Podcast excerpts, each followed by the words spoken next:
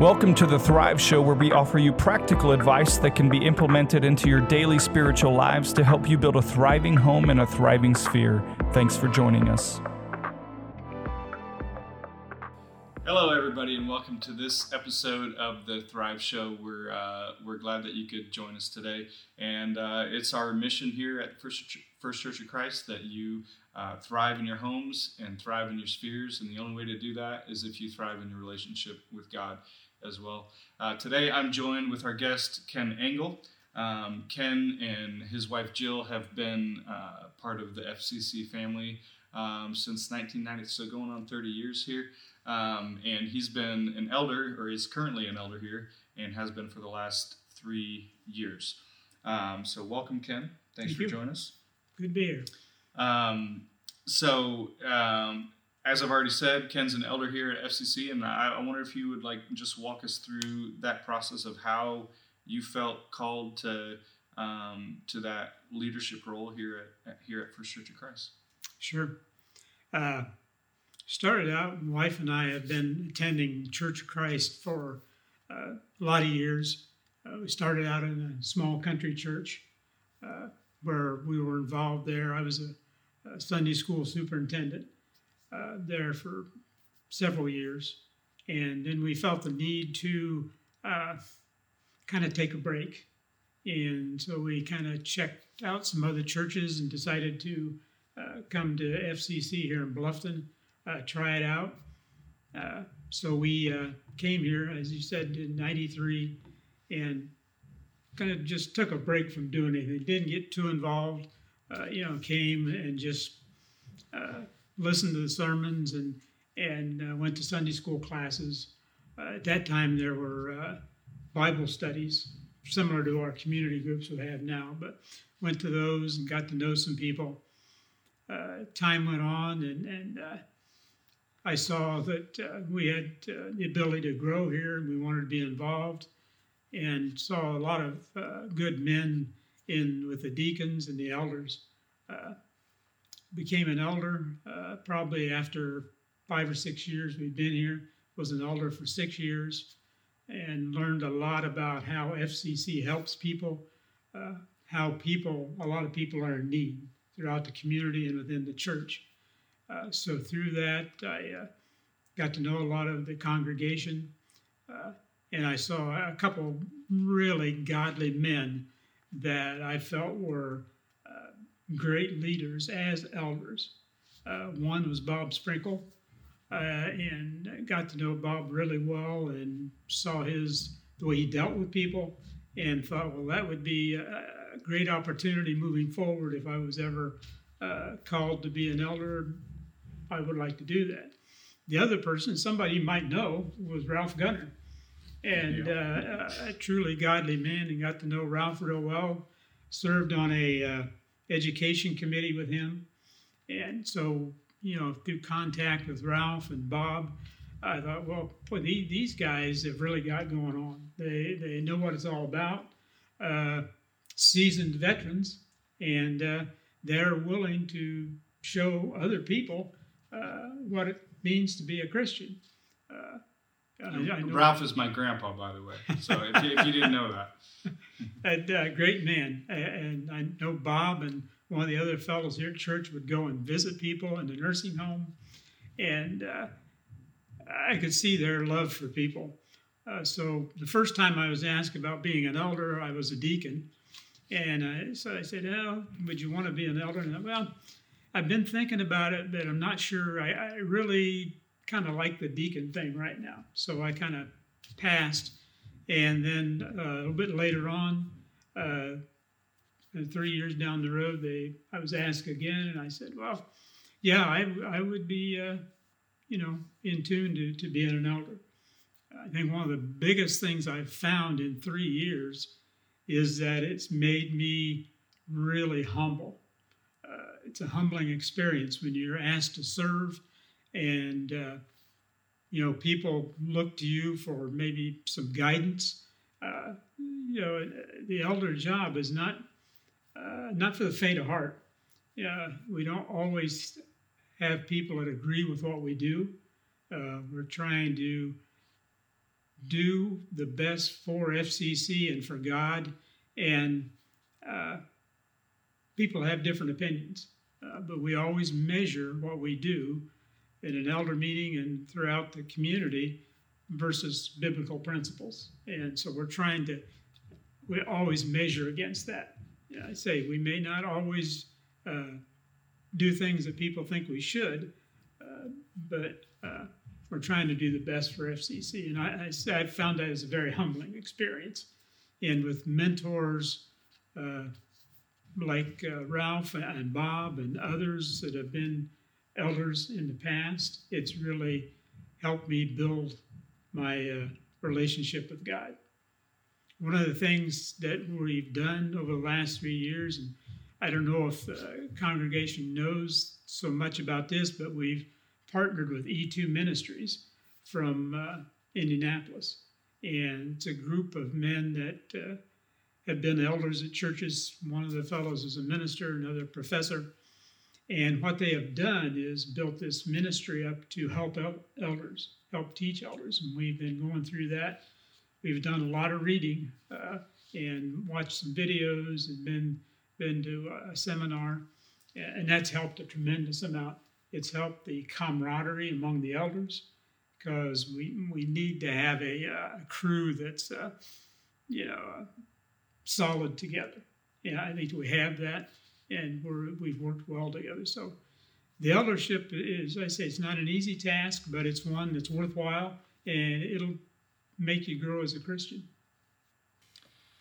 So, Ken, is uh, part of the responsibilities as an elder um, is to care for the flock, um, um, the people under our umbrella, the people that we care for here as the First Church of Christ. Um, and you had uh, the experience as part of that flock before you became an elder um, to um, where you went through a situation um, where you had to have a triple bypass surgery, um, where you were a member of that flock that needed care for.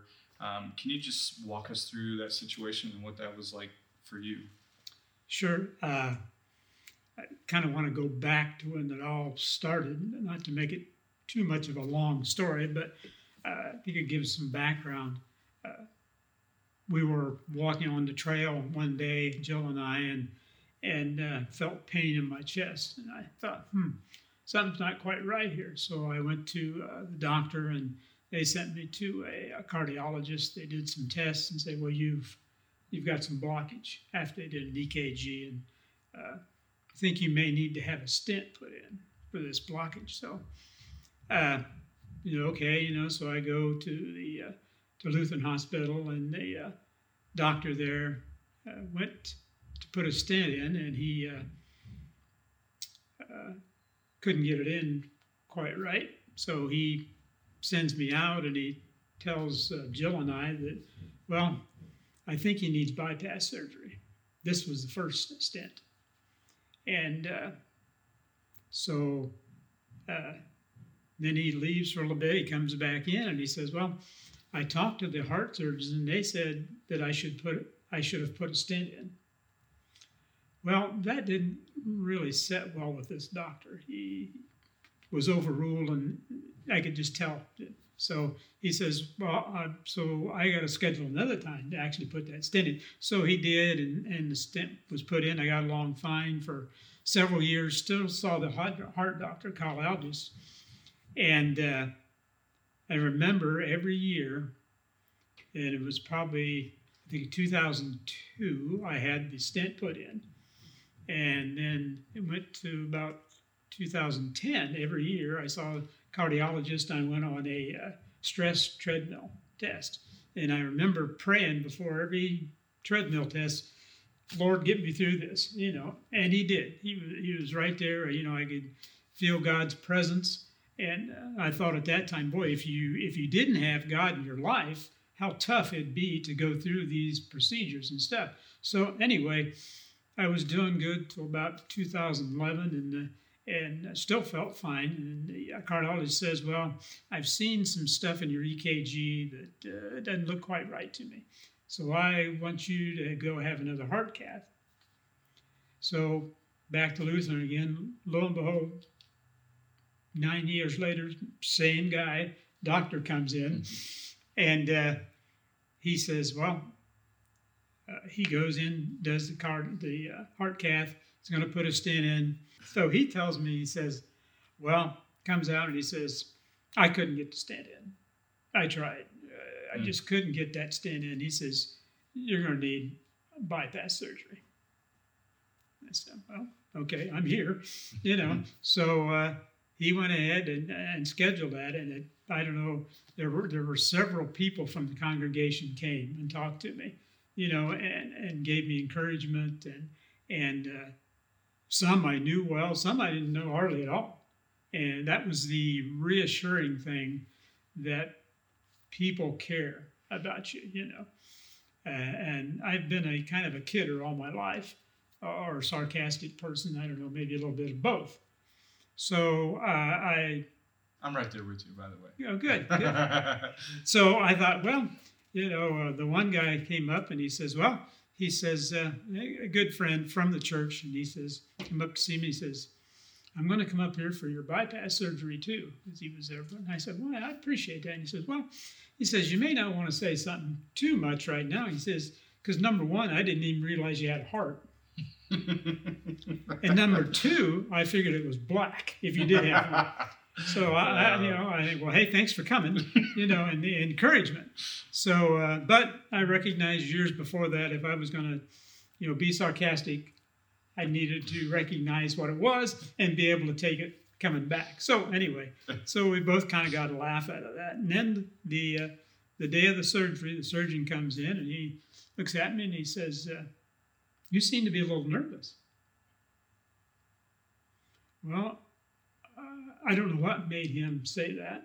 You know, uh, sure I was a little apprehensive, nervous. I don't think so because uh, I knew God was by my side. You know, and Mhm. right there with me. So I don't know if I said it out loud or if I just thought it, but I thought, I sure hope you're not nervous because you're going to be holding this scalpel, you know, and cutting me open. I, I hope you're not nervous.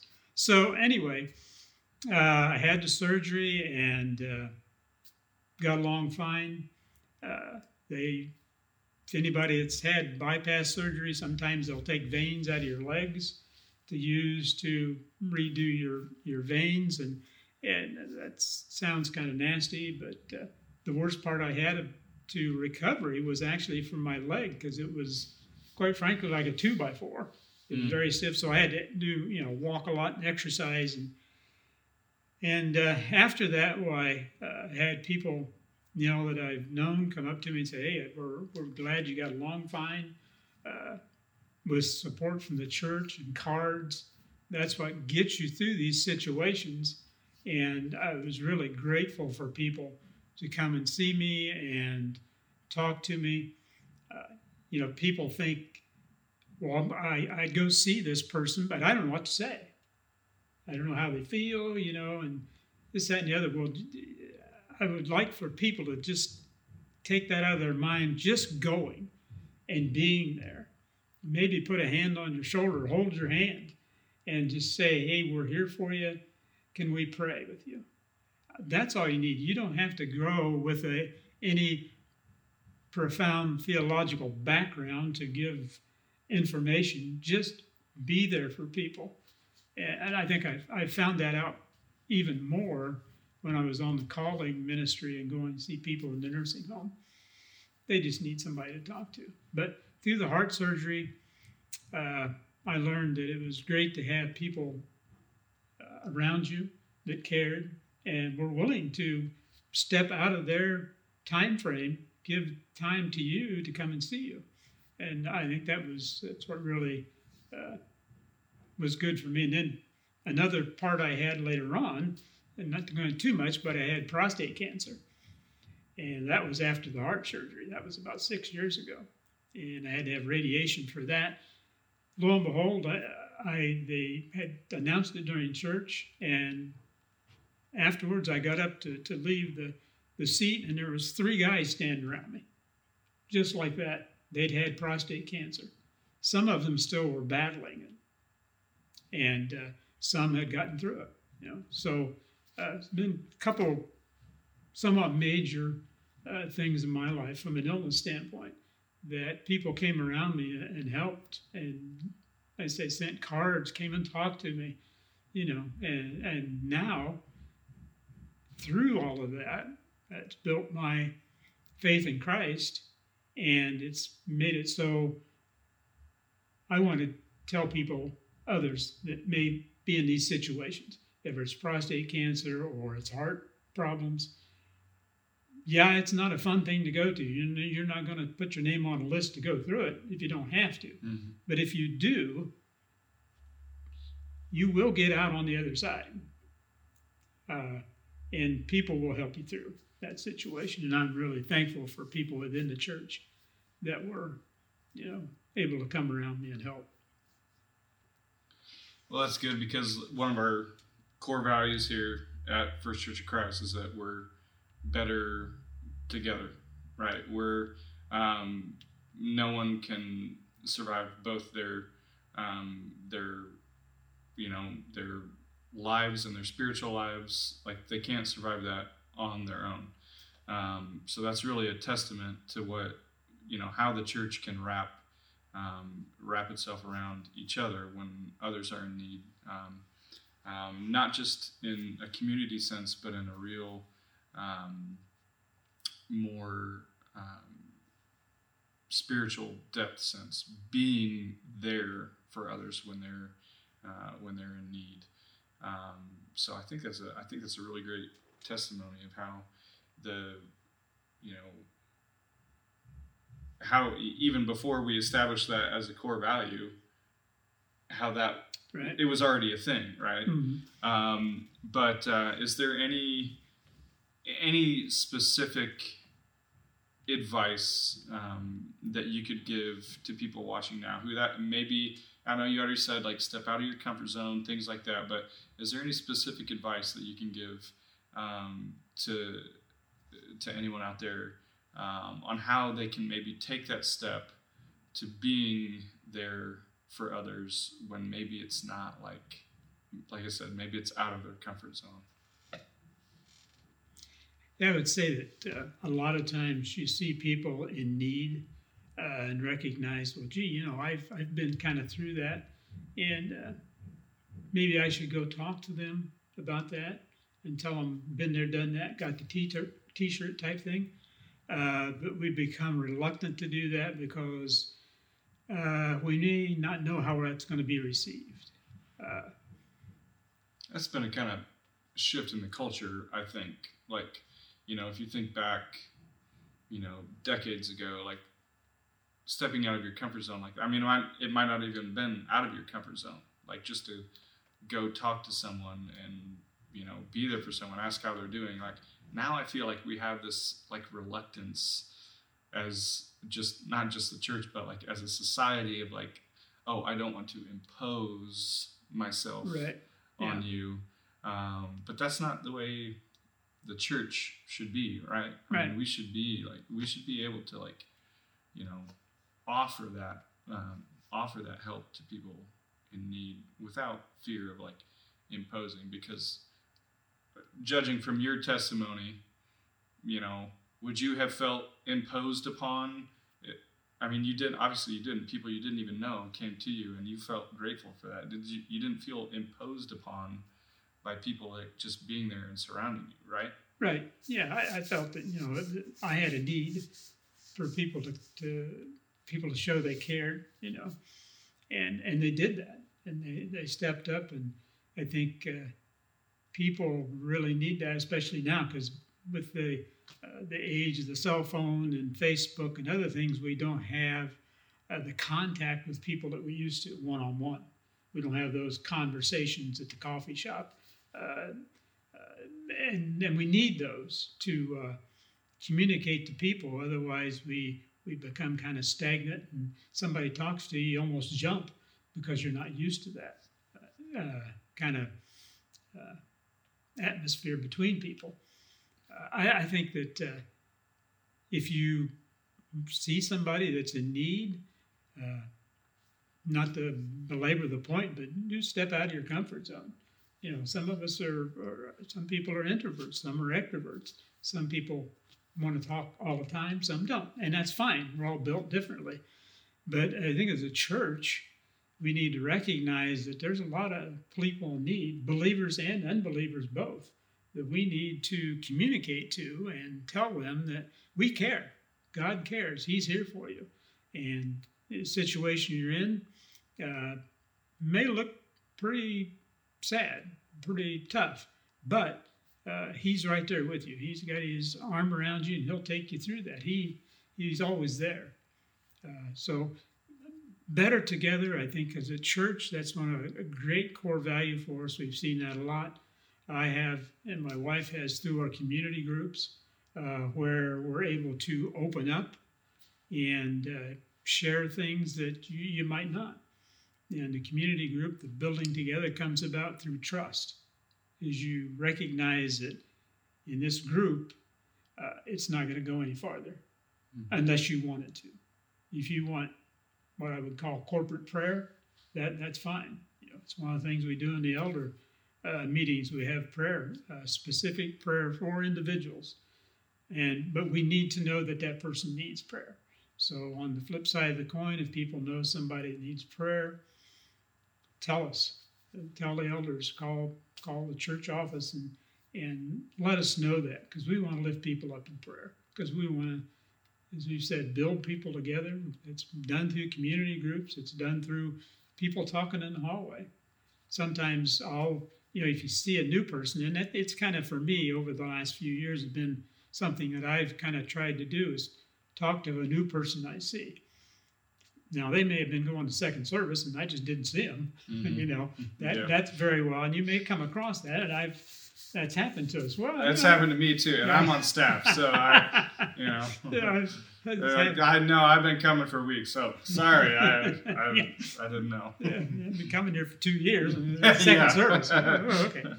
But what, sometimes what I try to do is to see an inroad. Uh, it may sound kind of silly, but if I see them walking in with little kids, you go, "Where are your your kids? Uh, where do they go to school? What kind of sports are they?" And you know you break that barrier, you know, because the person coming into the church, maybe for the first time, is probably just as nervous as you are, or maybe more. Mm-hmm. You're kind of confident. You've been there, done that. You're talking to your buddy over here, drinking a cup of coffee. They're coming in wide eyed. And it may be the first time they even came to a church, period. Mm-hmm. So that first time impression, that reaction that they get from you, is paramount in bringing people into church so that we can help them build together with us. So I, I, I really like the, uh, you know, the hallway talk. Yeah, I think it helps. So Ken, um, if you had um, some advice to give someone who's maybe like on the fringe, um, not fully plugged in here at FCC yet, um, do you have any advice that you could give someone to get them more connected uh, with uh, and thriving in their lives, but more connected with their FCC family here? Yeah, I would say uh, definitely to get involved with ministry teams uh, because you're going to find that there's a lot of ministry teams out there that need help. Children's ministry, uh, you know, helping hands, uh, making meals, calling on people. there's just a plethora of, of ministries that need help. Uh, you don't have to, uh, you know, get on the stage. You don't have to get up in front of the congregation to do those things. They're things that need to be done, and you will be rewarded for that because you're going to see a lot of what the inside of the church is like, how people come together and help each other. You're going to feel a lot closer to God through those people. And you're going to feel a, a camaraderie come around you and be involved with your family as well as you bless others. And I think one thing for the church, we need to be better together through working in these ministries and recognizing that's going to bring you closer to God, probably bring your family closer together, and uh, you will definitely benefit from uh, working in ministries for FCC. I think you'll you'll be blessed beyond measure through that. Well, yeah. Um, aside from being better together, um, you know, what we really want um, from you guys is um, to thrive again in your homes and in your spheres um, and uh, with your relationship with God.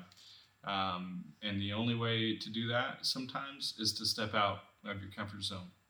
Um, and uh, it's our hope, it's our prayer as staff, as elders, that um, you guys do that. Um, you guys help care for um, each other and um, just be better together.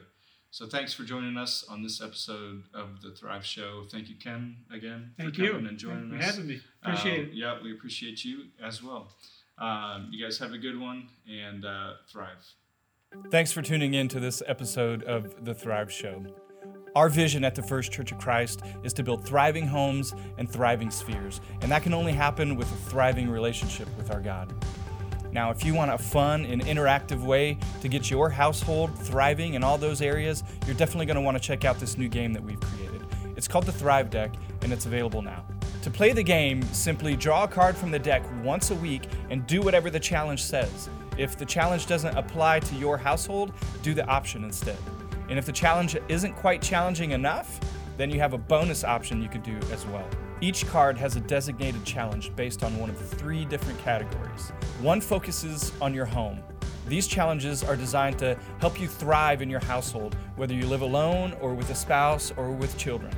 Another category emphasizes your relationship with God by offering new ways to encourage growth in your personal spiritual life. The last category prioritizes your relationships within your personal spheres of influence. These cards might challenge you to step out of your comfort zone with friends, coworkers, or acquaintances and help you all thrive in your relationship with God.